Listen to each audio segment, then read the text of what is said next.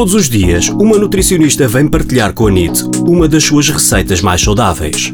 NIT. Receitas NIT.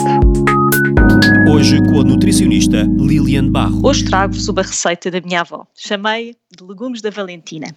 Para prepararem basta ter uma cebola grande, dois dentes de alho, meio pimento verde, um tomate grande maduro, 800 gramas de cenouras, 500 gramas de feijão verde, uma lata de tomate pelado em pedaços, sem adição de açúcar, um pouco de vinho branco, azeite virgem extra, QB, sal e pimenta a gosto. Refogue ligeiramente o conteúdo, acrescentando ao fim de algum tempo os pimentos em cubos uh, e o tomate maduro sem pele.